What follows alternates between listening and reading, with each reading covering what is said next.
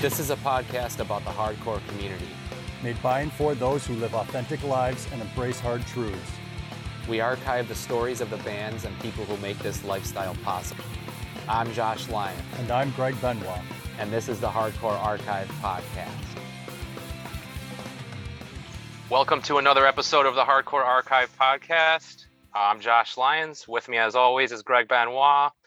Give us a follow on Instagram at Enterprise Hardcore and Hardcore Archive Podcast. Uh, quick little mention for anybody from the Rochester Buffalo area listening.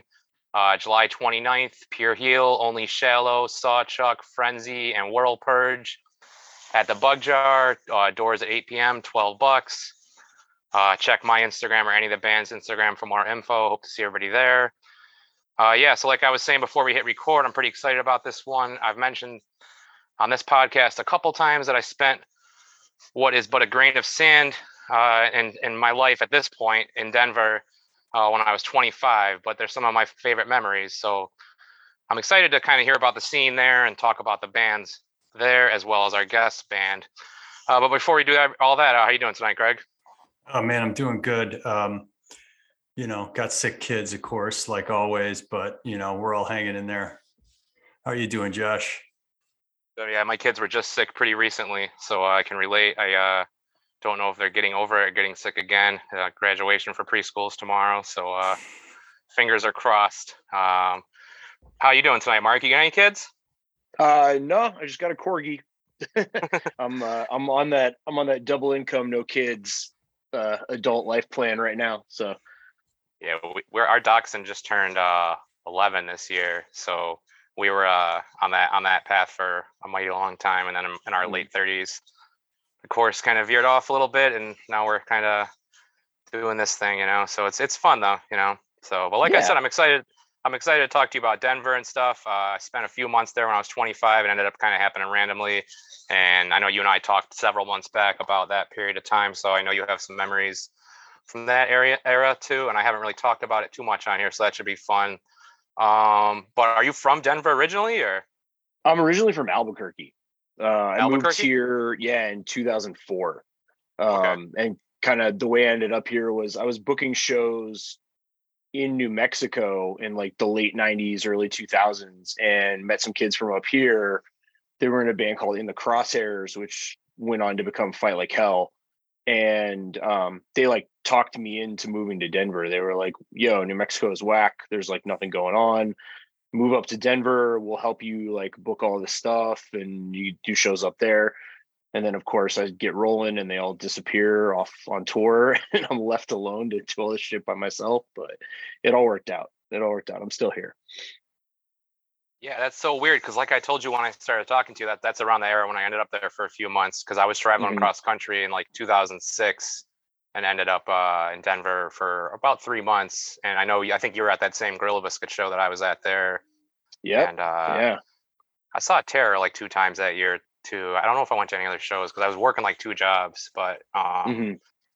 I'm sure, you know, I, I mean, everybody who, who who's from who's been there and lives there probably pretty much says the same thing. It's a beautiful place and amazing people. Uh, is it still pretty much the same there? Yeah, and like obviously, like a lot of places, like it's grown. Um, and a lot of people have moved here so like the the economic dynamics of the the city have changed like when i moved here i was able to get a studio apartment for like 400 bucks um, and now that's like completely unheard of like studio apartments are renting for like a thousand or twelve hundred. Um, like housing here is just crazy. So it's gotten more expensive. More people have moved here. There's been like a lot of companies that have moved their offices here, like North Face, um, just moved all their corporate offices here from San Francisco. So it's gotten it's gotten hectic, but it's cool. Like a lot of um, like a lot of cool restaurants have opened up. There's a lot of venues um this has be- kind of become like for some of the bigger production companies has kind of become like their biggest market like for AEG and Live Nation. Um so we get tons of shows of like all different genres that come through. So there's like always shit to do but it's expensive. Um but it's still beautiful when it's not covered in wildfire smoke We Yeah, know we all about same- that now. We just, Yeah. uh, we just had a little Yeah. taste of that in New York the other day. And I gotta say, I was not prepared for how dry my contact lenses were gonna get. That was like the worst Oh. part. I mean, the damage to my lungs and everything was probably more concerning, but holy shit, you guys put up with a lot. We had like literally three days of it. And like people were calling in sick and like people couldn't Oh, handle yeah. it. at the at the beginning of the pandemic i think we had it for like about a month because of like fires in california and fires here so everything was like extra apocalyptic because it was shut down but then you go outside and you can like barely see the sun Yeah. and everything's fogged up and stuff so it was it was pretty gnarly but yeah i saw people posting about it in new york and i'm like ah first time Yeah, right. Nice. Yeah, like that meme. Yeah, I was driving my son to, to, to daycare at like 7 30 in the morning, and he like was like, Mm. Dad, why are we going to daycare at night? And I was like, Yeah, Oh. no, you don't, you don't understand. The world is dying. yeah yeah pretty much So, well, so I guess from what you're saying, then, like you jumped into booking shows straight when you moved to Denver in the early 2000s, then pretty much because you'd already been doing that in Albuquerque. Yeah, did the first show that I booked here was um Outbreak and a bunch of local bands in like 2000 and the end of 2004. Um and then it just kind of went from there and that was like a period of time where like a lot of the like Bridge Nine bands and Death Wish bands were crisscrossing the country a lot to go to like they would go from like Sound and Fury and then go across country to play This Is Hardcore when it was kind of like its early inceptions. So we get like tons of tour packages that would all kind of come through here at the same time. So like summers were nuts for us. Um but yeah, we were doing shows like year round. Um our main venue was Sox Place. Um and then uh we did shows like a couple other venues around town, like the Climax Lounge and Cervantes and like a couple other like little teeny tiny DIY spots, Monkey Mania, um, and a couple others. Yeah. Um, I think the Sox place was a, was the spot that was popping off when I was there, and like I told you, there. were- I think I think you booked it too. I, I didn't go, but I remember there was a blacklisted show like right when I first went there in the summer of 2006. Um, but like you said before, like coming from a place like Rochester, like I'd been booking a bunch of shows here previously, so there was Mhm. usually stuff going on here, but not like like not like in Denver. And even back then, I'm sure it's the same now. Like you were saying, like it was just like every tour would hit there, and just all the live entertainment. And I'm a big sports fan too, so having all all four pro sports teams there, and I finally got to see um, big Dodgers fan. So seeing a baseball game, seeing them play there was really cool. You know what I mean? So it's a place like Denver. I'm not trying to sell our listeners I'm moving there because, like you said, it's it's pretty crazy there right now. But I've just been, you know, it's it's something that I've always told my girlfriend. Like one day when we when we hit some kind of lottery or, I win a lot of money in fantasy sports, like the it's all going towards the house there. You know, because I've been to a few places, nothing nothing like Denver. You know, places. yeah, You know, a few Um, other people that I know in upstate New York like come out here and they're like, oh, oh, I can live in a place like this and I don't get like ten feet of snow in the winter. Okay, okay, I'm into that. Yeah, Yeah, psychologically, like when you're downtown and you can see those mountains that are like, I don't know, 75 miles away and they still look huge as hell. Like that, that like, I don't know why, maybe, it maybe it's, I'm screwed up or something, but that like does something beneficial for me that like I don't get here in, in, in a flat topography like in Rochester. hmm Yeah, well, in, in New Mexico, eh, Albuquerque is like almost the same way, except the mountains are a lot closer and a lot taller, so they look bigger, but they're not. They don't go as far back. So, like, that's something I've always grown up around is like having a giant mountain in the distance of like wherever I lived, which is cool. Like, you can, you know, you can you can have that access to nature whenever you want it. It's just a quick drive, like uh you know 45 minutes or whatever up into the mountains and then you come back into the city and and do your thing it's a nice like little little dichotomy we got going on here We were, I mentioned before we started recording, um, that I've, I've been out there a number of times actually. Um, uh, I work in a public library and the company that makes the software that we like use for our online catalog is based there and they'll have like conferences Oh. and stuff. So, uh, and when I've been out there, I, I, uh, went one time to Estes Park. Um, I think Yeah. I'm pronouncing it like a local. Um, yeah yeah and that's- I, yeah. I gotta say, I didn't go out for the nature, although that was like really cool. It was like something I had not, we don't have around here, um, like Mhm. large mountains like that. And Then when we were driving through um, the the town, which is like it's like a medium sized town. Um, I, I don't know what they were, but all these like antelope or deer or something just like wandered into the road and just stood there. And then we were like in a traffic jam for like almost an hour while we waited for these deer to just like fucking move. They wouldn't move even though people were honking at them. So it didn't go for the nature, but I did go for the uh the Shining Hotel. I don't know if you've been up there yeah Oh yeah, the Stanley. Yeah. Yeah, yeah.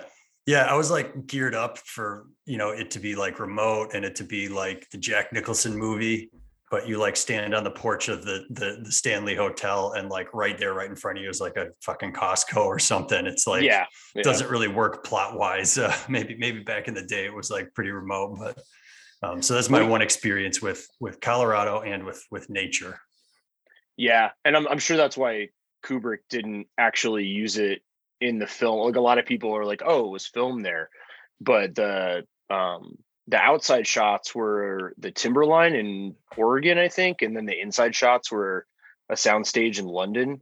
Huh. But the if you go and visit the hotel, they've got like a cool like ghost tour that they do where yeah, they kind of like yeah explain like how how stephen king got the inspiration and like what parts of the hotel are actually haunted Yeah, Jim Carrey was like too afraid to stay in the like haunted Mhm. room. He like stayed in there for like a half an hour and then like chickened out and left.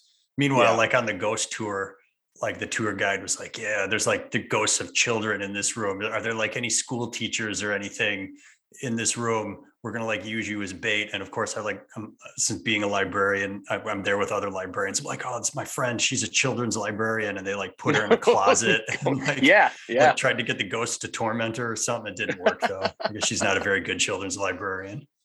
yeah i i on the same tour i convinced my wife to do the be the person in the closet at that part of the tour all right. I'm glad they like don't change or update that tour at all. no no No, good, good. All right, this is like totally off topic, but like when I went to Key West, I took a I took a like street tour of like haunted houses. And I was like, "Eh, this is kind of like this is this kind of cool, but like I don't know, I feel kind of bad for this person. It's like her whole gig just like giving this like same ghost tour like three times a day. And then I like did the math. We all paid like 30 bucks to be on this tour, and there were like almost a hundred of us in this group, and she does three of those a day. And I think she probably just keeps all that money. So when you know some of the other folks from like Western New York or Josh, maybe when you win the lottery or get your your your uh, fantasy sports money, you can move out there and keep adding adding funds to the bank by giving giving ghost tours uh, for like thirty bucks a pop. well yeah ma- maybe that's the trajectory for all old hardcore dudes now is we all do walking tours So, were you any any uh, any uh, bands before Time Heist, or is this your first band? Or Uh, so before time, like, well, okay, let me see where I start. Um, I ended up filling in on vocals for um, this band called Rally the Fray. Uh, their singer, he moved to like Alaska or some shit to like go hang out with bears. Um, so I filled in for him, and then the band broke up, and then there was another band whose singer was in the military and he got transferred. Um, they were called Tides. I filled in for them for a little bit, and then the two other bands that I've done that actually like recorded anything were Crooked Ways and Implied Risk. Uh, Crooked Ways had like two two EPs uh, that we released on vinyl, and then Implied Risk just had just did a demo uh, before that project broke up. Um, and then this is kind of off topic, but I don't want to forget about this before we start talking about Time Heist. I know you mentioned knowing people from upstate, and I don't know if you realize that that we're like a Rochester-based podcast. Mhm. Um, and, and I noticed that you happened to post on what would have been his birthday, a mutual friend of ours, uh, Patrick Doyle, uh, this Yeah. year. How did you? Yeah. How? I'm just curious. Like, how did you know Patrick? Like, I, I'm, I have a funny feeling I know how you would have met him, but I'm just, I just want to. I guess I just Yeah, kind of want to hear it from you. What's your guess? I'm guessing when he was on tour with a band or something, he probably came through and you, you probably just met him or. Yeah, I'm. I, we're both part of the same uh, fraternal organization. Oh, okay. Yeah, Okay. That that's that's not my guess, but that makes sense too. Um, Yeah. but yeah, no, I knew him for a long time, obviously, because Rochester, you know. Mhm. Um, and I, I just uh, when he, when he passed is when I started to realize like how many people like around the country and, and actually actually the world like actually knew him. You know what I mean? It's Mhm. It's just pretty cool that somebody. I mean, you know, it sucks that he passed, but it was just cool to see that like he was someone that's going to be remembered. Obviously, you know. Oh yeah, yeah, yeah. He was he was very well loved by by a lot of us, and that was his his passing was really rough on like a lot of people that I know. Um, yeah, it sucked. He was a great fucking dude. Yeah, we don't talk. I'm sorry. Go ahead, Greg. His his wife ran like or his partner ran like a really awesome vegan restaurant that was like the best vegan restaurant we had in town. And like our local dish that we're known for is called the garbage plate. They did like the best Mhm. version of the garbage plate that was like for vegans. Um, but unfortunately, that restaurant I don't think survived kind of the dual dual tragedies of uh, of, of Patrick passing away and then then the hardships caused by the pandemic on like the restaurant industry. So Mhm. Yeah, no, it was crazy though, because you know when he passed, there was people came and I was just like, like again, just shocked to see people from all over there. You know, like. I, I I had known him before, and like of all the people I've known, I can only think of a few people that aren't from New York that love New York hardcore as much as he did. You know what I mean? So Oh, it, yeah. it made sense. It made sense that all those dudes were there, but I was just like, man, it's so Mhm. crazy that you know. So obviously, shout out to Doyle. Yeah. Um, but yeah, uh, so let's get into time heist, I guess. Um, is this something that that I know you guys just released the first release last year? Is this something that you guys started working on in 2022, or had you kind of had the seeds planted before that, or? so so kind of what happened was um implied risk started in uh it, implied risk started like pre-pandemic and then in the middle of the pandemic we brought on the second guitar player this dude named robert cheeseman um he was in uh spirits and uh that band from boston and he was in day trader for a little bit and um who else did he play with? I think those are like the two main projects that he did, but he had recently moved to Denver. Um, and Steve, the dude that was playing bass for us, met him, got him to come jam with us. He ended up joining Implied Risk and kind of through us like hanging out at practice, me and him realized that like we musically we had a lot more in common than like some of the other dudes in the band. Um, especially with like uh you know being like really stoked on like early indecision record stuff uh youth crew the first step um mindset like that kind of shit and when implied risk was like kind of starting to fizzle out we were like yo we should start a straight edge band and so we were kind of like okay cool like how do we want to do this and we basically like sat down and like mapped out like everything that we wanted to do with the band. Like, all right, we're going to do a demo and it's going to come out, you know, after we play this many shows. And then we're going to wait this amount of time. And then we're going to, you know, record this. And um, basically just kind of like made a, made a whole plan, like right off the bat. So we weren't, one of the things like that didn't work in implied risk was it was like, we did everything by committee and didn't really have a plan for anything and we're like, all right, we're we're old, we have stuff going on. We need to be like as calculated about this as possible. So we made the plan and we're all right, we got to find people. So we kind of put together like a couple different lineups. Um and actually like I think we played like seven or eight shows now. And only two show two of those shows we've played with the same lineup. So it's been a lot of like people shuffling around um, and trying to find like you know who fits or who's going to be able to commit to it or whatever um one of the things that makes the band like really easy and makes some of those other parts interchangeable is that robert writes almost everything um and we'll like demo it all out and then i write lyrics for it and then everybody else just learns it so if we have to have somebody fill in we've got everything already recorded we just you know send it to them they learn everything and then we play the show. Um and so like there's no like there's not really a collaborative writing process um which makes makes things go a lot faster i think. Now, with the shuffling of lineups and such, it makes me wonder: Are there a lot of uh, local edgemen there, or do you guys like have to have a list on deck just in case you need to fill people in, or like how does that work? You know? we yeah we we called it the bench and we were basically like, okay, like who's you know who are we calling up for this show, or you know who's who's gonna who's gonna be in the starting lineup tonight? And there there are there are a good like handful of straight edge people, but like Denver's one of those places where there's a lot of bands, but like people are in like five of them at a time, like especially drummers. So it what the the difficulty was not in finding people that wanted to do the project, but people that could commit to the project. And we ended up kind of going outside the box of like people that are like immediately involved in the scene and like reaching out to some like older people or some people that like aren't as exactly plugged in to the local scene but like really talented um so the dude that we brought in to play second guitar was in this band called come forth by day which would have been around like the time that you came out here around like 2006 2008 um and he just like hadn't really been doing anything he came out to one of our shows and was like, "Yo, can I be in your band? Like this rips. Like I want to. You guys looking for a second guitar player? Like I want to be in the band." And like I knew he was great at guitar, um, and I also knew that he like had kids and stuff. So I was like, "Do you know? Do you have time? Like, you know, what's your situation like?" And he was like, "Yeah, I I could totally do this." And he's been like almost more available than anybody else in the band and nobody else in the band has kids or like a career like this dude has a doctorate and he's just like, yeah, I'll go wherever, play wherever, practice whenever. Sure, let's do it.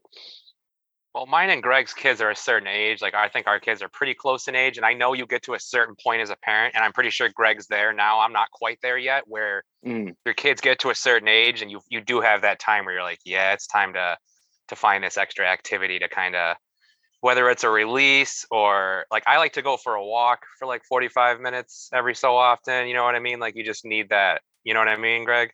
Yeah, yeah. No, having kids is like hard because you're sleep deprived constantly, especially when your kids are like younger than I don't know. They're like my kids are three and six.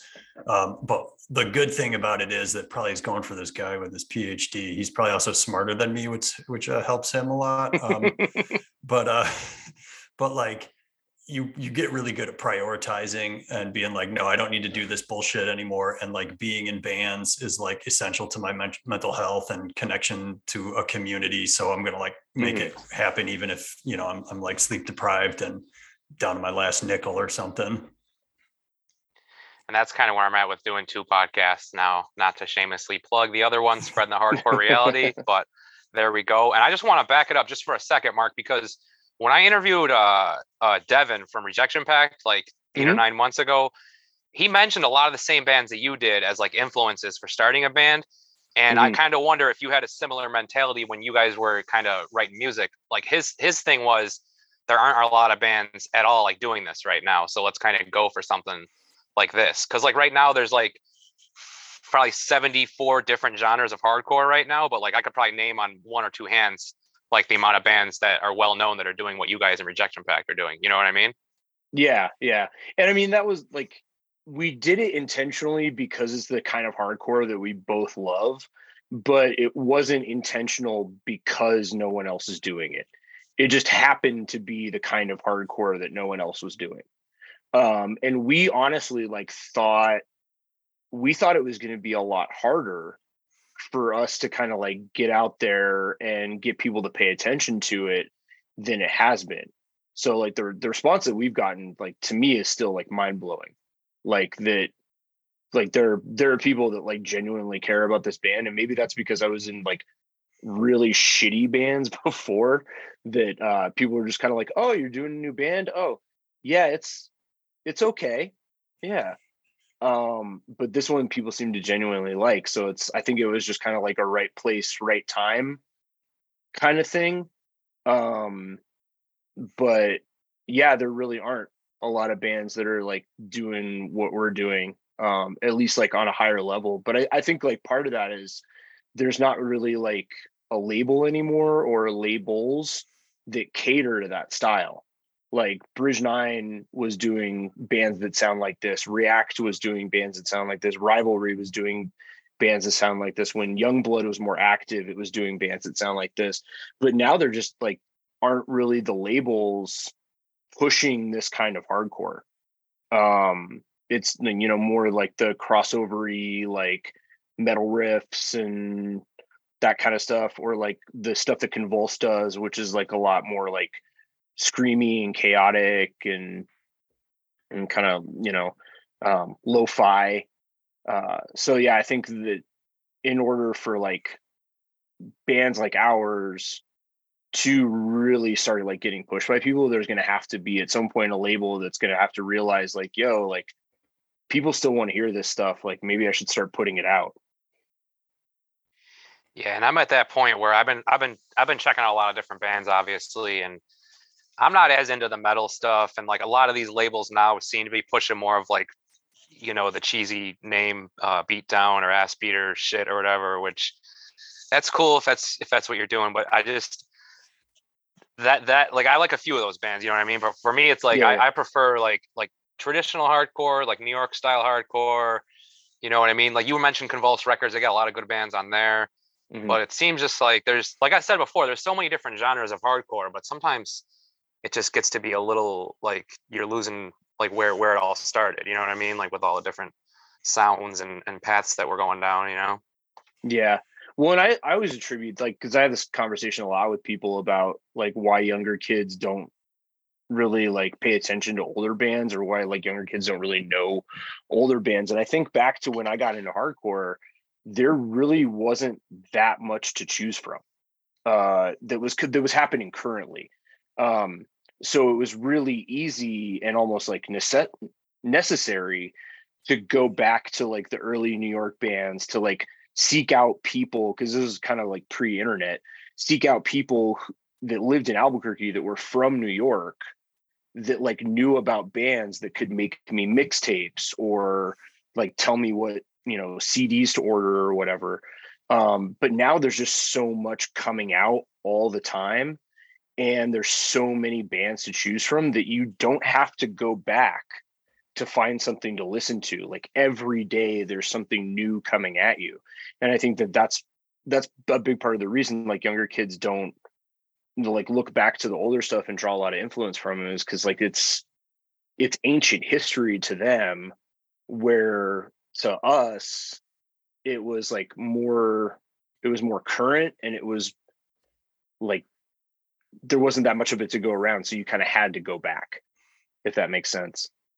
Yeah i think about, it also makes oh, oh, i think about my own interest in hardcore and you know i get the sense we're all about the same age but like some of the like bands that i think of now as like classic you know the classic revelation records lineup like some of those bands had hadn't even been broken up for like five years when i got into hardcore and now mm-hmm. you know there's like a 15 year history to hardcore when when you get started in like the mid to late 90s and and you know now we practically have like like a 40 year history that, that people have to you know get up to speed on but i hear what you're saying and and and i you know like i love that there's like hardcore is having a moment and people are like really into hate five six and people are doing bands and it's just like more viable than ever for a hardcore band to go on tour. Um, you know it's all great stuff but like it does concern me a little bit that there's like not a lot of younger bands that are influenced by like the classic rev lineup or like bands like youth of today or you can go back even farther and you know talk about bands like minor threat or something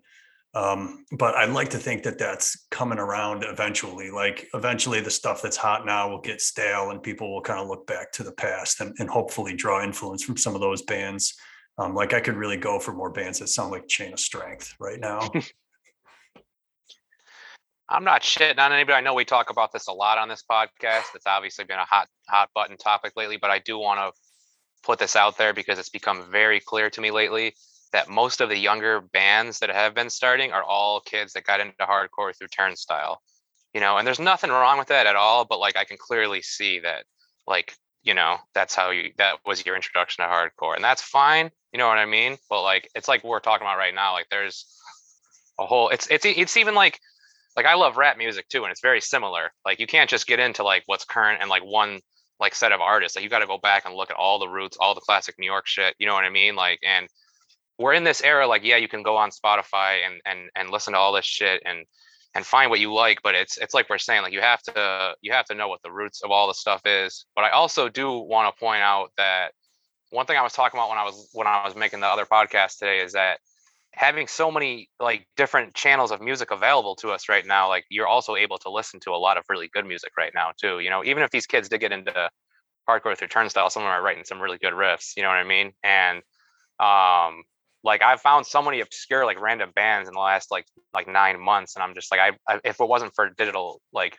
means, I probably would not have heard of. I, if like Maximum Rock and Roll would have talked about these bands you know 20 years ago and you would have ordered the seven inch and maybe heard about heard their music finally like a couple months later you know what i mean but now it's Mhm. like Yeah. we can just discover these bands immediately you know what i mean like i think i found you guys randomly like just going through bandcamp and that's how you and i probably started Mhm. corresponding you know what i mean it's like i just go through bandcamp like once or twice per week and just check out all the new stuff on there. So i think there's i think there's there's there's there's good and bad to be taken from what's going on right now. I, my, my main thing with with like hardcore obviously being like super popular right now i think we can all agree it's more popular now than ever has been. I think the thing that has to be like like talked about is that just we can't lose what hardcore really is and what it should be. You know what i mean? Like i don't want it just to turn into this like novelty thing where uh I, I was sitting outside doing some non-straight edge activities and I think to myself like has, is hardcore starting to jump the shark or like did that already happen you know what I mean like and that's kind of a like a thing you have to think about it sometimes too I guess too you know so Well, I I mean, I'm I'm a turnstile apologist. Like I I love like I like everything 'em. that I like 'em. Yeah. Yeah. Um and like for me, I'm like I'm like I just want them to get weirder and weirder and weirder. Just like I wanted blacklisted to get weirder and weirder. Like I wanted like rain sticks and fucking like all like whatever weird shit that they were gonna throw at me, I was ready for it. Um but I see what you're saying. But like, I think that there's, I think there's two kinds of hardcore kids. There's hardcore kids that love music, and there's hardcore kids that love being hardcore kids. And the ones that love music are the ones that t- tend to stick around the longest. And the ones that are like, oh, I like, you know, jumping around and like beating on people and you know like i like wearing you know air maxes and camo shorts or you know i know kids don't wear that anymore but like you know they they want to wear the outfit they want to live the lifestyle but they don't they don't really want to be like a part of it um but i still think there are kids out there that really want to be a part of it and i think that as the wave starts to descend and level out i think we'll have like a new crop of like really invested kids that'll come out of it. They're good they're to do some really cool shit. Um but the wave is obviously much bigger so it's to take a long uh, more time for it to like come back down so i think we just got to kind of you know those of us who are true believers um you know have to have to just ride it out a little bit longer and see where it ends up I mean, I, I want to say too, and I always say this whenever this conversation comes up, like I'm for hardcore getting more popular, obviously. You know what I mean? I just don't want it to lose like the message that it was it was built upon or, or whatever you want to call whatever cheesy message thing you want to say there. But and then Mhm. the other thing I want to say too is I agree with you on the blacklisted thing, but, but like when they were doing like the Nirvana seven inch or whatever, like they weren't like a huge band, you know what I mean? Like not like Turnstile is now, you know? It's yeah like, yeah you can see like people like I'm not I'm not gonna name any bands. I'm not trying to shit any people, but I've I've like there's been interviews of people who've like talked about going to like bigger shows and like seeing the show and being like I want to be in this I want to be in a band now and I want to do this now and it, and it, it makes me wonder like if if it's for what you and I were just you were just saying like are you into the music or the scene? You know what I mean? Like which part of it are you into this for? And if if you're into it for both that's cool or if you're only into it for one that's cool too because again like things like that are helping. Like if if a, if a band like Turnstile who I who again I agree with you like I like them and I like the the direction they're taking and shit like that.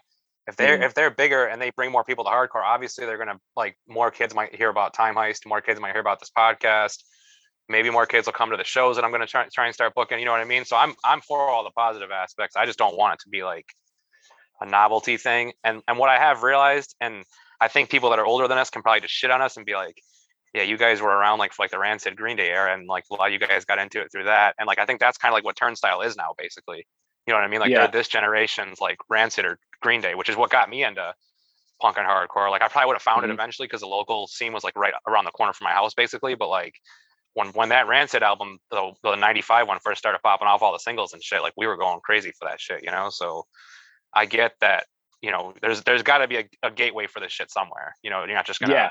like wake up one day and be like, oh, I love fucking all this New York shit, and you know what I mean. Like you have to find it somewhere. So yeah, it's it's all valid because I'm like friends with more than one person who got into hardcore because of the soundtrack to like Tony Hawk Pro Skater.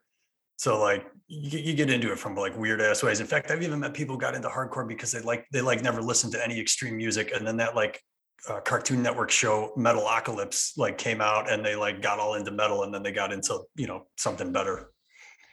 I got I got into hardcore through Scott. Like no joke, I uh there was a tour in like 96 i think that was murphy's law um and H2O and or no, it was it was Mighty Mighty Bosstones and H2O. And that came to Albuquerque. And I was like really into the Bosstones because the a buddy of mine and I used to shoplift CDs. And we we had this like crazy system for it, but we were just kind of like grab whatever looked cool. Like we didn't know what it was. We were like, oh, that record looks cool, that record looks cool, whatever and I stole uh, Mighty Mighty Bosstones Don't Know How to Party.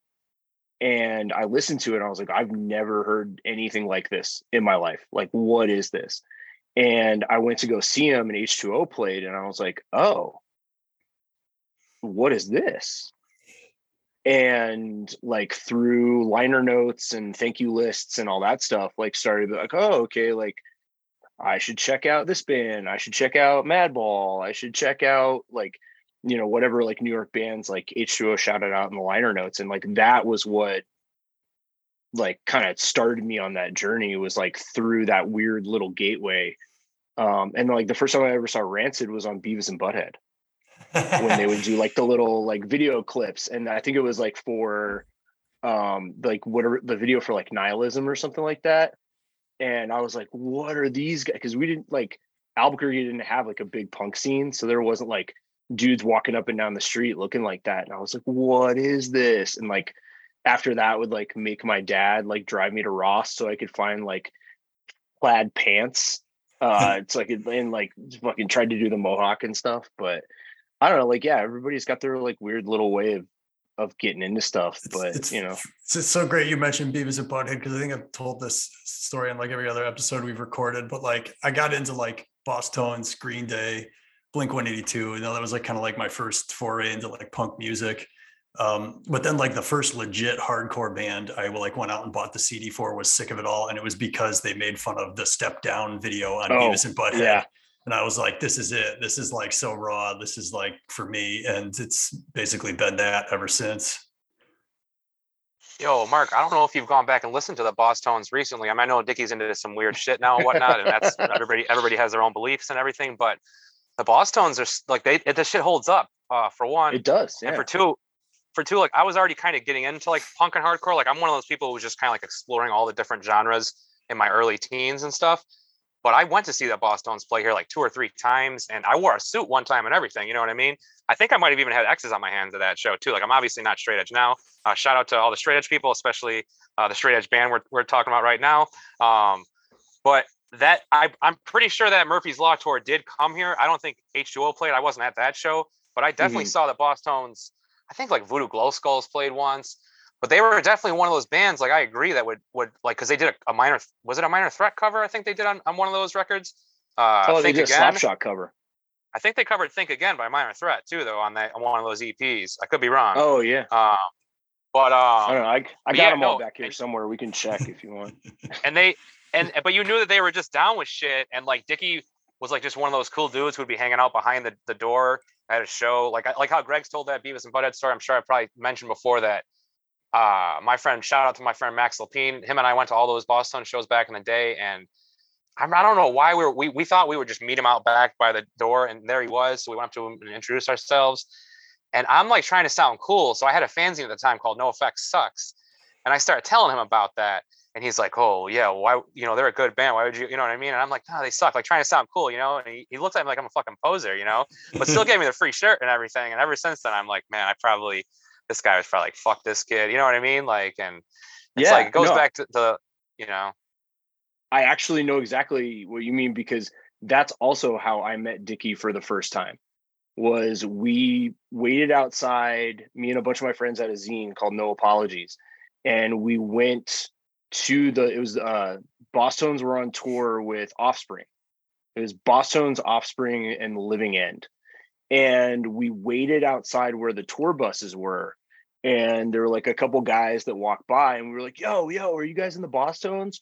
And they were like, no, we're in the Living End. And we were like, oh, well, can you go get the Bosstones for us? and they like walked away all like sulking, and we were like, oh, they're never coming back. And then all of a sudden, like Dicky and Joe and a bunch of those dudes like came off the bus to come talk to us.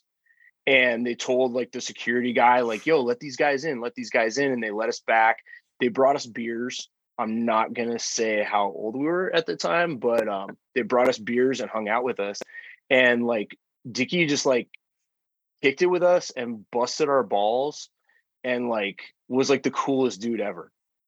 Like he, um, I remember my, we had like those jackets with like all the ska patches on them, and uh, one of my buddies like had his like girlfriend's initials like stitched on his jacket, and Dicky was making fun of him. I think I was wearing cargo shorts. Dicky was like making fun of my cargo shorts and stuff, but they were just like the nicest dudes, and they were like just like, yeah, come back, come hang out. Like it was like no big deal. The, the last gatekeeper thing I'll say before we turn this back into a time heist interview. Um, it was like my first job too. I was like 17, and this is going going back to the Turnstile Rancid Green Day thing. Like Bosstones were our band, you know what I mean? They're a popular mm-hmm. band, but they were like a, a club band, you know. And then all of a sudden, that impression that I get or whatever song hits, and it's all on the radio. I'm working my first fast food job or whatever, and all these like jock kids that I worked with are singing along to it and shit. And you're like, man, fuck, you know. And you'd always get so bummed out whenever like anything that was like yours turned into theirs or whatever. You know what mm-hmm. I mean? And like, I don't know how that is now for like the the generation. If it's if if if because I don't know how people are with music and stuff now, but I feel like it was like that then. You know what I mean? Where you know, it was our special our special little thing or whatever, you know. Um but yeah, let's let's let's take this back to uh to the straight edge band from uh Denver that we originally were trying to talk about, Time Heist. Um sorry. So I think we no, I mean I love going on on on tangents, especially when we talk about shit from the nineties, because that's what we originally were doing on this podcast, was just talking about like nineties shit, interviewing people from the nineties. Um but I know we talked about like the formation and shit, and so let's kind of get more into like is the odds against tomorrow? That's what came ended up coming out on Crimewave, right? Yeah. So we we like self-released that through Bandcamp and then we did some cassette copies and then we got hit up by um, Conviction Records out of the UK and they did some tape copies for us and then um, got linked up with the dude from Crimewave, Rob, and then talked him into doing the vinyl for it. Um, and so that's that's kind of how that came about. Yeah, that label Crimewave's on the come up that's, like, that's like a new label too, right? Yeah, it's pretty new. Uh, so like Rob was. Do you remember that band Signs of Hope from Connecticut? I don't they think so. Like a, I think. Go ahead. They're like a very mid tier, like youth crew band from like the mid two thousands. Like, and yeah, I just I, I say mid, I say mid tier because like they just like they weren't they were never big, but they yeah. like were always going out and doing stuff, and they were like constantly on tour. Um, yeah, there was a um couple years there where I wasn't checking as many new bands out, and that was definitely that would definitely gel with that era. So that that makes more sense. But he's got, yeah. I mean, he's got what? Prin- Princess, you guys, Street Power. Uh, yeah, missing, hard. Is there more? Hard Target. Um, I think he was he, he was spending a lot of time like trying to like link up with new bands and trying to like kind of build up his roster. Um, but we like he was he was really good for us for like what he did for like the first EP and like getting our feet and like you know planted in you know releasing something. Um but again like we were talking about like there's not really like a label that's like specifically pushing like the kind of music that we play. So in a lot of the bands that he was starting to sign were kind of harder and like more aggressive. So we kind of like decided like yeah we'll do this one with you and then we're going to kind of try to like move on to do something else. Um so that that's kind of like the phase that we're in now is like kind of trying to figure out where we fit with another label that we can kind of start working with and like getting more stuff out there to like a larger number of people. And uh, I guess before we kind of talk about that, what you're able to talk about, like with the the the music you guys got coming up, uh, I know you were talking about you guys have played a handful of shows. Uh, any of those uh, like noteworthy shows, like noteworthy bands or anything, or? Yeah, um, uh, the first show that we played was with Combust uh, when they when they came through Denver, and then uh, we played with Madball when they came through Denver. Um, pretty shortly after that, I think that was in like December. The first show we played was in October of 2022. We played Madball in December, and then um, we just played with Initiate, that band from California, and then uh, we're playing with Gorilla Biscuits and H2O in July. That Initiate record is really good, and that H2O thing. That's really funny that you mentioned going back to the Bosstones thing because that's like a full circle type thing, obviously mm-hmm. to to go from.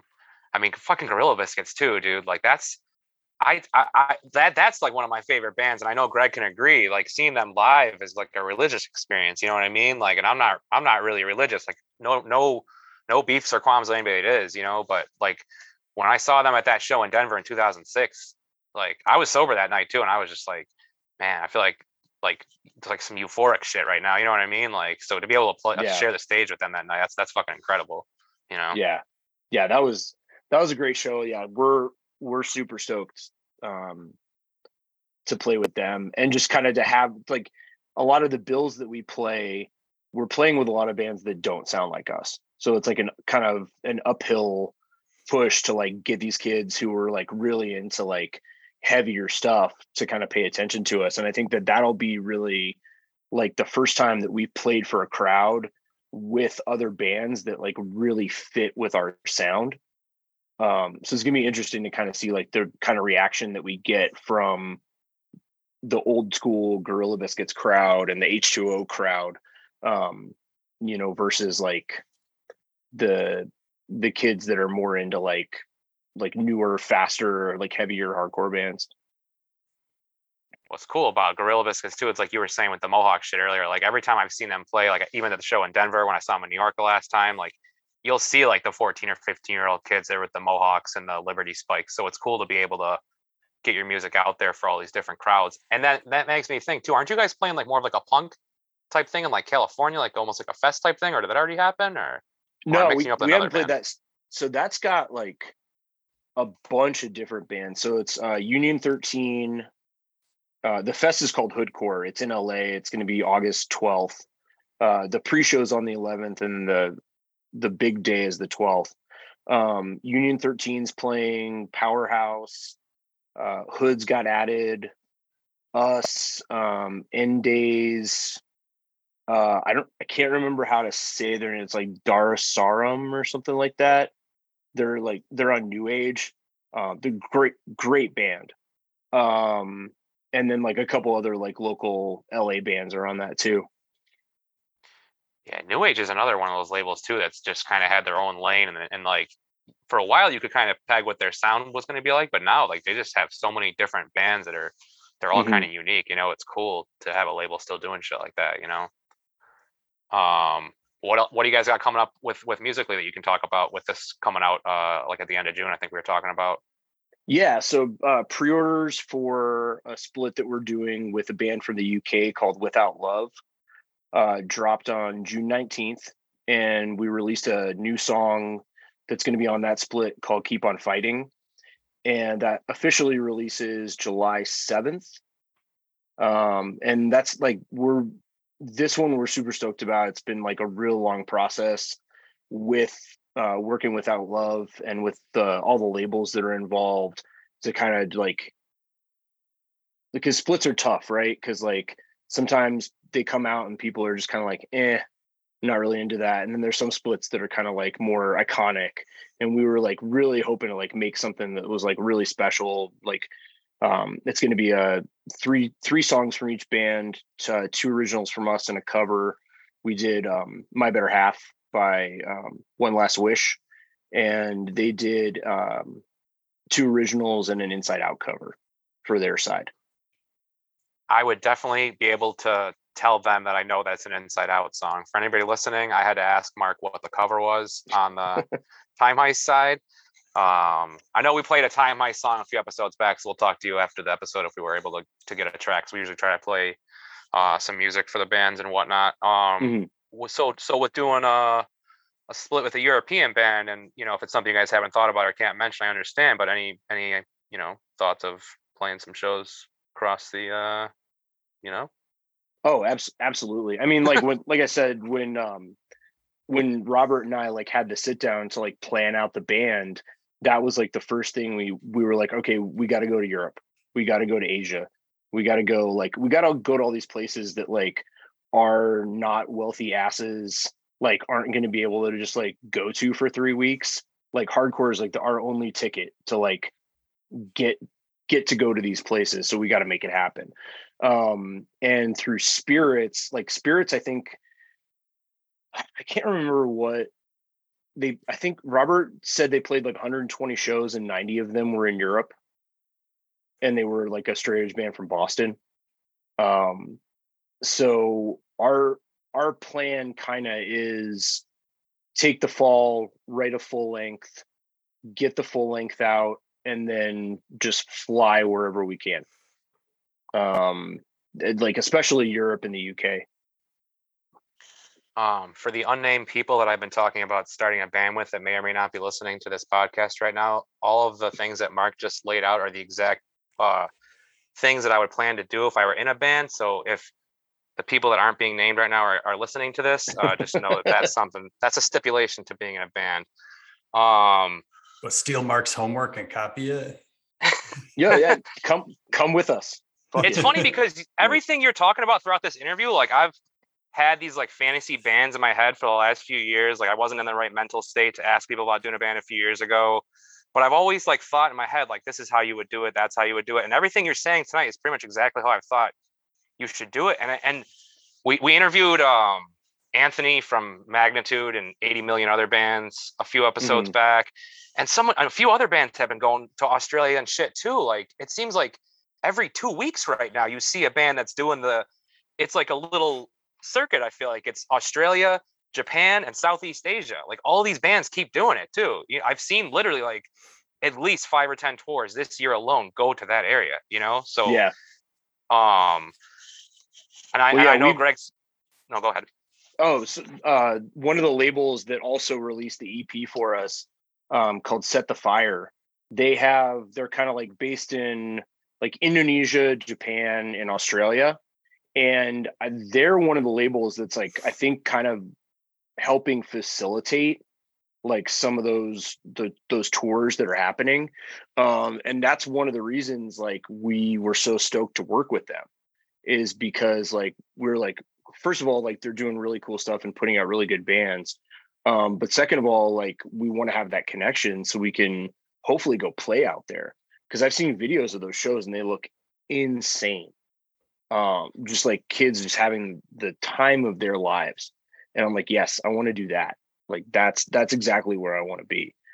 Um but uh like like a lot of people that i had talked to um like over the years that had toured were always like oh yeah europe's cool. Like europe's you know they t- they do this they do that they do this differently than the united states and then i got an opportunity to go over there to do merch for street dogs in 2018 and found out that like everything these people have told me is 100% true.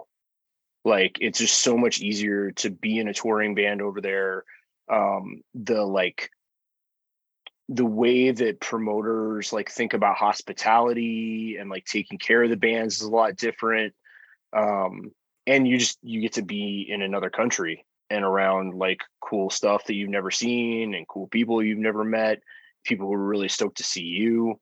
Um so like that experience really drove my motivation for like stepping it up and like kind of starting my own thing that would be able to go and do that. Yeah i don't know what it's like now because hardcore is so much bigger now than it was a few years ago but it seems like especially up to and including the area you're talking about that like bands would make a living like with the international touring, specifically Europe, obviously. But I mean, I I don't think the Southeast Asia and Australia like circuit would hurt either, you know. But I know Yeah. like all those all those festivals, and it seems like everything in Europe is big clubs. You know what I mean? So, um, yeah, that's just crazy. And I've I've I've said on here a few times that I've always been envious of people that have been able to do shit like that. And like we were Greg and I were talking about in the beginning of the podcast about kids being a certain age. Like my son's graduating preschool next year, next tomorrow. So Mhm. a couple more years, my kids will be just the right age to where I'm going to be like, you know, let's try and get this shit going on here, you know, because not not that old yet. Um, so any any other plans? Like, are you guys going to do like any full scale touring in the U.S? Or are you just going to do like little like weekend runs and shit like that, like whatever you get it like offered, I guess, type thing, or Yeah, I think weekend runs are probably going to be the the way that we're going to go about it at least for now. Um, we're doing with that fest in LA. We're doing uh, total five shows in California. Um, we're playing Gilman in Berkeley with uh, Powerhouse and this band called Omnigone, which going back to ska is a straight edge ska band with members of Link 80. If you remember that band Yeah. um, which is also one of the first bands that I ever booked in New Mexico. So that's like another cool, like full circle um, kind of thing.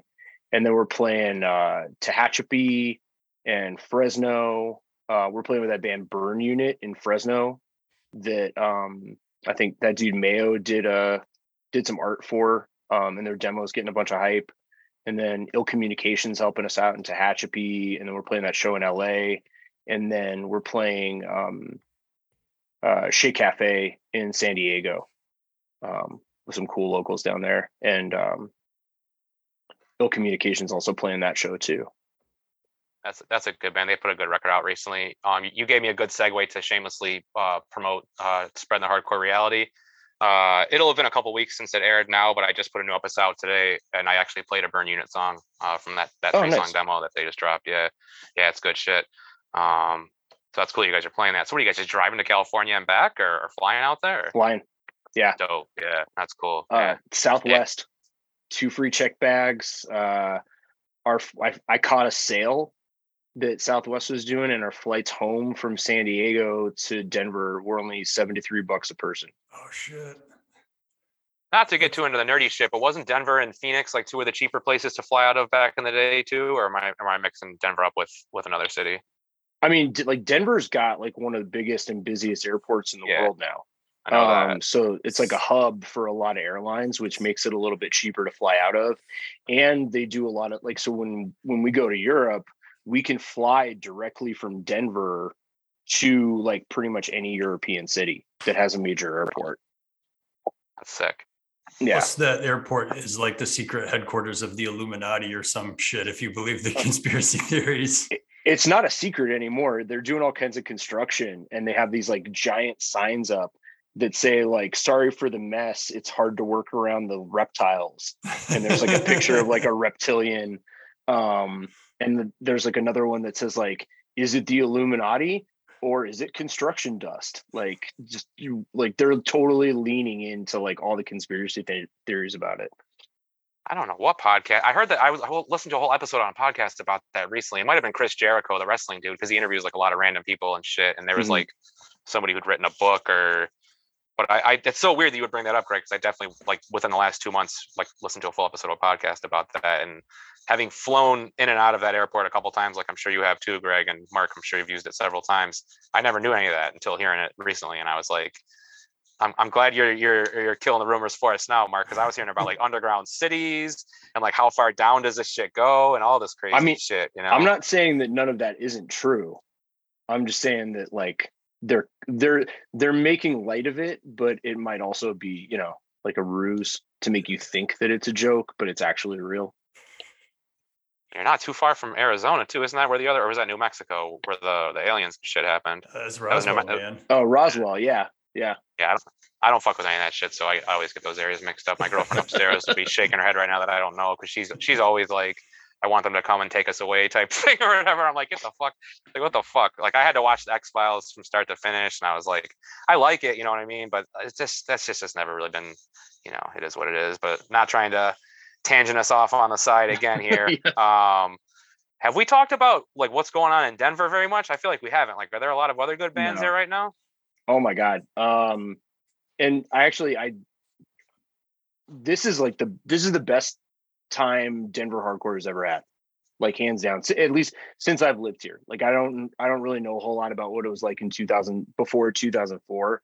Um but it's insane. Like the quality of bands that we have right now. Um and a lot of those bands are starting to like get out and go on tour. Uh like Destiny Bond, uh Public Opinion, uh Moral Law just did an East Coast tour. Um, they're on New Age. Um, they're from Denver, and then uh, Mouth for War. It's from the Springs. Um, they're popping off. They're like they're on tour with Zayo right now. Um, and then there's uh, uh who else? Uh, Faim. They're breaking up, but they they went to Europe.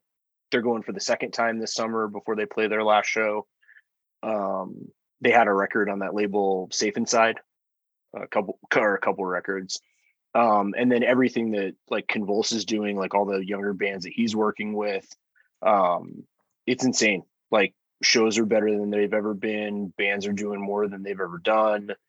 There's more kids coming out than ever. Um it's it's it's insane. It's awesome.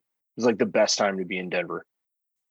Man, I don't want to go back to the rejection pact interview again, but I I never said Boise the right way. I, I or Boise. I never said it the right way. I always said Boise, like I said it the first time. I, can you say their name again? I always thought it was Fame. How do you pronounce that? it's fun it's french for hunger I never like knew that. fee fi fo fum Yeah, that makes total sense. I just never looked at it like that makes perfect sense. I just never I never realized, and that's crazy. I know all I all those bands you listed. I'm like I know who all those bands are, but I never associated them all with Denver. That's Mhm. crazy that there's so many so many bands popping off there. And another thing I've been thinking about recently that that I wanted to mention because you kind of made me think of it is like going back to like the late 90s and the early 2000s. It seemed like every local scene had a couple like really shitty bands and you don't really find that anymore though you know what i mean like all these up and coming bands now like they know how to play their instruments like like like there's not very many bad bands anymore like there's there's a Mhm. ton of bands but they're all good you know what i mean like it's crazy like i don't I'm, like i said in the beginning like i know what i like like for hardcore and shit like i'll still check out like different genres sometimes but like even like the metalcore stuff like i can tell by listening to it i'm like yo this stuff sounds good you know like there's nothing like like 25 years ago you, like you'd have to really sift through and be like yo there's so much there's only a few good releases you know what i mean but now it seems Mhm. like everybody has their lane and they all they all sound good you know Yeah. Well, and a lot of that is a tribute to like a lot of the people that are in these bands are in like five of them. Um, like the the kid the kids that are in direct threat um were also in combat force and then some of them play in candy apple and like a couple other local bands and then there's edith pike um who like one of those kids is in another band called asbestos and then another one of those kids is in another couple bands like so it's a lot of the same people doing all these different projects so like the talent pool like is small but it's like spread very thin to a lot of different projects that's how every city pretty much is though because i mean greg you know that rochester's always been like that too like we it, it- it's it, there was literally like five or ten people that were in like every band in the early 2000s and, and now like even the even the bands now it seems like there's like multiple like skylar who we interviewed a while back in like six bands you know so Yeah, and now that like Adam Vernick's living back in Rochester, he's like in five bands again. And um yeah, the other thing that I think helps with like bands sounding good, like right out of the gate, because I was having a conversation with a friend of mine about that. You know, how like some of these bands are just all kids in high school, they sound so slick. Like it's pretty easy to get or relatively easy and cheap to get a professional sounding recording, which was like not possible, you know, in 1998, um, unless you're going to spend a lot of money and then on top of that you know all these kids have access to the internet and you can like find all these fucking tutorials on how to like play blast beats the right way or you know like do some kind of guitar technique i don't know i'm a drummer i don't know shit about that but um you know like you you you can learn like right from the pros uh in a way that was like that was never possible when we, we had dial up Mhm. Well, that's the main thing right there, though, Greg. And I know, like you said, you play drums, and Mark and I don't really, so maybe our ears are different for it than yours. But like, the drumming has always been the main thing for me. Like that would either make or break a hardcore band because there are so many drummers that you hear that they just can't play those beats. And now it seems like everybody can, you know, like 25 years ago, the breakdowns sometimes it'd be like, this dude's got to work on this shit. Or like even the fast parts, like I, I know I know it's a very simple thing, but like not everybody can can do that that that thing. You know what I mean? Like and yeah, do, doing any of that at the volume you need to do it when you're playing like a DIY show is the talent. Like it's pretty easy to get it right when you're all mic'd up or have like some studio tricks. The other thing too that's going on, like as a drummer, I used to be able to pick out when bands had like programmed drums in or when they had like a lot of software helping them out, you know, like evening out double bass rolls that might have sounded choppy, but now I like can't, I can't, it's like the technology is too good. You could have like an entirely virtual drummer. Fuck, there's probably like going to be an AI program soon now where you just write a guitar riff and then the AI puts something that sounds, you know, like Slayer underneath it. Um, but I can't pick that out anymore. It's, it's all, it's all sounds legit to me. I'm not sending this off into another tangent with all the weird AI shit that I was reading about and listening to on podcasts recently. I'm just going to say that, uh, Mark, I think this has been one of the better conversations that Greg and I have had on the podcast lately. I feel like we've covered a lot of really good topics. Um, if there's anything we missed, uh, I guess now is a pretty good time before I start asking if you want to do like shout outs or anything like that. Um, oh, I think the, the only other thing that I should probably mention is that we're playing Flyover Fest in uh, Tulsa in November. Um, so yeah, we we got asked to play that. Um, the Implied Risk got asked to play it a couple years ago when it was Promcore, um, but the one that we got asked was like in 2020. Um, so it was the one that the first one that got canceled. Um, but they asked us to come back for this year. Now it's called Flyover Fest, um, and that's going to be really cool. There's a lot of um, there's a lot of other Denver bands that are playing that too, like Public Opinion and Raw Breed um, and Mouth for War. So we're pretty stoked on that. Um, and I've never never been to Tulsa before, so that'll be cool. Check that place out. There's a, um, know there's like a really good record store there and like a couple good vegan spots. So pretty stoked to head out there and, and play that fest. Yo, shout out to Raw Breed. They played here like uh, four years ago, and I had been in a really serious car accident a few months before, and I legitimately had a neck brace in my backpack that night. And they covered uh, uh, uh, breakdown, uh, jail of depression. I fucking lost my mind, dude. I didn't give a fuck that I still had like a broken neck and all this shit. And I think the singer thought that I was some weirdo off the street because I went up to him afterwards. I was like, "Yo, thanks for playing that cover or whatever," you know. And mm-hmm. even Jared, who put on the show that we're friends with, friends of the podcast, he's uh, he's told other people about it because they mentioned it to me. They're like, "Oh, you really lost your mind for that uh that breakdown song, huh?" And I was just like, "Yeah, I, I guess." But yo, back that that festival is really cool too, right? Because that's like a, a kind of like a benefit type thing too, right? Mm-hmm. Yeah, um, it's uh, I can't remember the name of the organization, um, but I hold on a second. I'm gonna grab my phone because I kind of wanted to make sure I get this right. Yeah. No, I was because I noticed they were doing it as like a benefit type thing. They always do, and and we've talked on the podcast before. Again, not to sound too cheesy, but the whole more than music thing and and making it you know for a cause because uh, obviously there's people that need help, and I feel like hardcore people are the ones that you know. Oh, yeah, so it's a, a benefit for Oklahomans for equality. Um, and they do like a lot of stuff with the LGBT community in Tulsa. Um, they do a lot of pride events. Um, they do like advocacy, um, a lot of stuff around healthcare. Um, so it's obviously like this is a time when organizations like that are very, very important, um, important to support and important to um, let people know about it because a lot of people like need those resources and it's getting harder and harder for them to access them because of you know laws and uh, things that are getting passed in different states, especially ones that are a little bit more red than others. And you said Oklahoma, right? That seems like that would be one of them. Yeah. You know? Yeah, for sure. Yeah. So shout out to them for for looking out like that. Um, but yeah, I guess other than that, uh, you you dropped the date for the for the split release, right? That you were able to mention that, right? You said. Yeah, the street date is July seventh. Pre-orders went up June nineteenth. Um, there's uh, three labels. They're going to have three different variants of vinyl. Um, so for the collectors, it's uh, so it's going to be expensive, but it'll be worth it. I promise. That's the way to do it. All right, yeah, like I said, this is a pretty enjoyable interview for for me. I don't know about Greg, but um, if, if Greg doesn't have anything else, we could probably just do shout outs and any other plugs you want to do. Uh, no, I, I'm, I think I'm good. I do have, I do have a follow up question though. Like when you booked, you said you booked Link Link 80 uh, when you Mhm. were in New Mexico. New Mexico was um was that when that guy Nick was still the singer? No, Okay. No. So they had so Nick passed, and then they wanted to still keep playing. So they had they had this guy named Stony, who was actually like their roadie slash merch guy.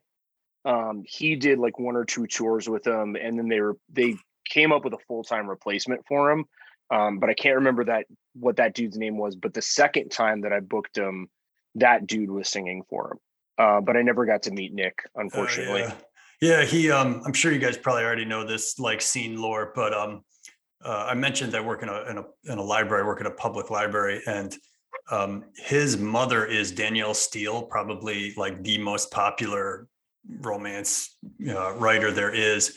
And I can't tell you, I probably helped like two dozen like little old ladies in their like 70s get uh the bio she like wrote a biography about him Mhm. after he passed called his bright light I've like helped so many like women that are like grandmother age get that book and like there's like legit dozens of old ladies around my town and probably every city in in, in the country who've like know all about Link 80 and the, the ska punk scene because of because of that book.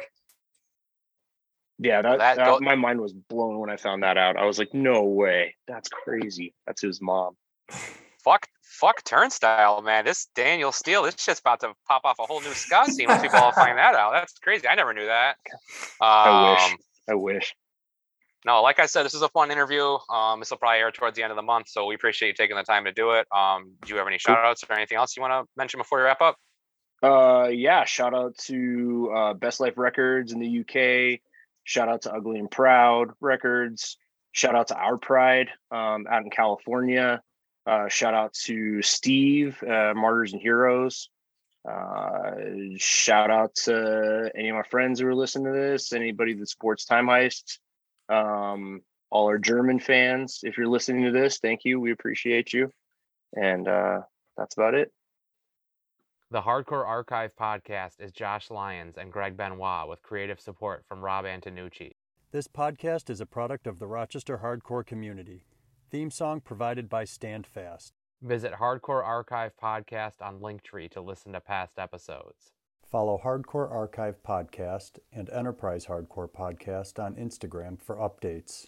If you have an idea for an episode or would like to have your band's music featured during the closing credits, please contact us at hardcorearchivepodcast at gmail.com.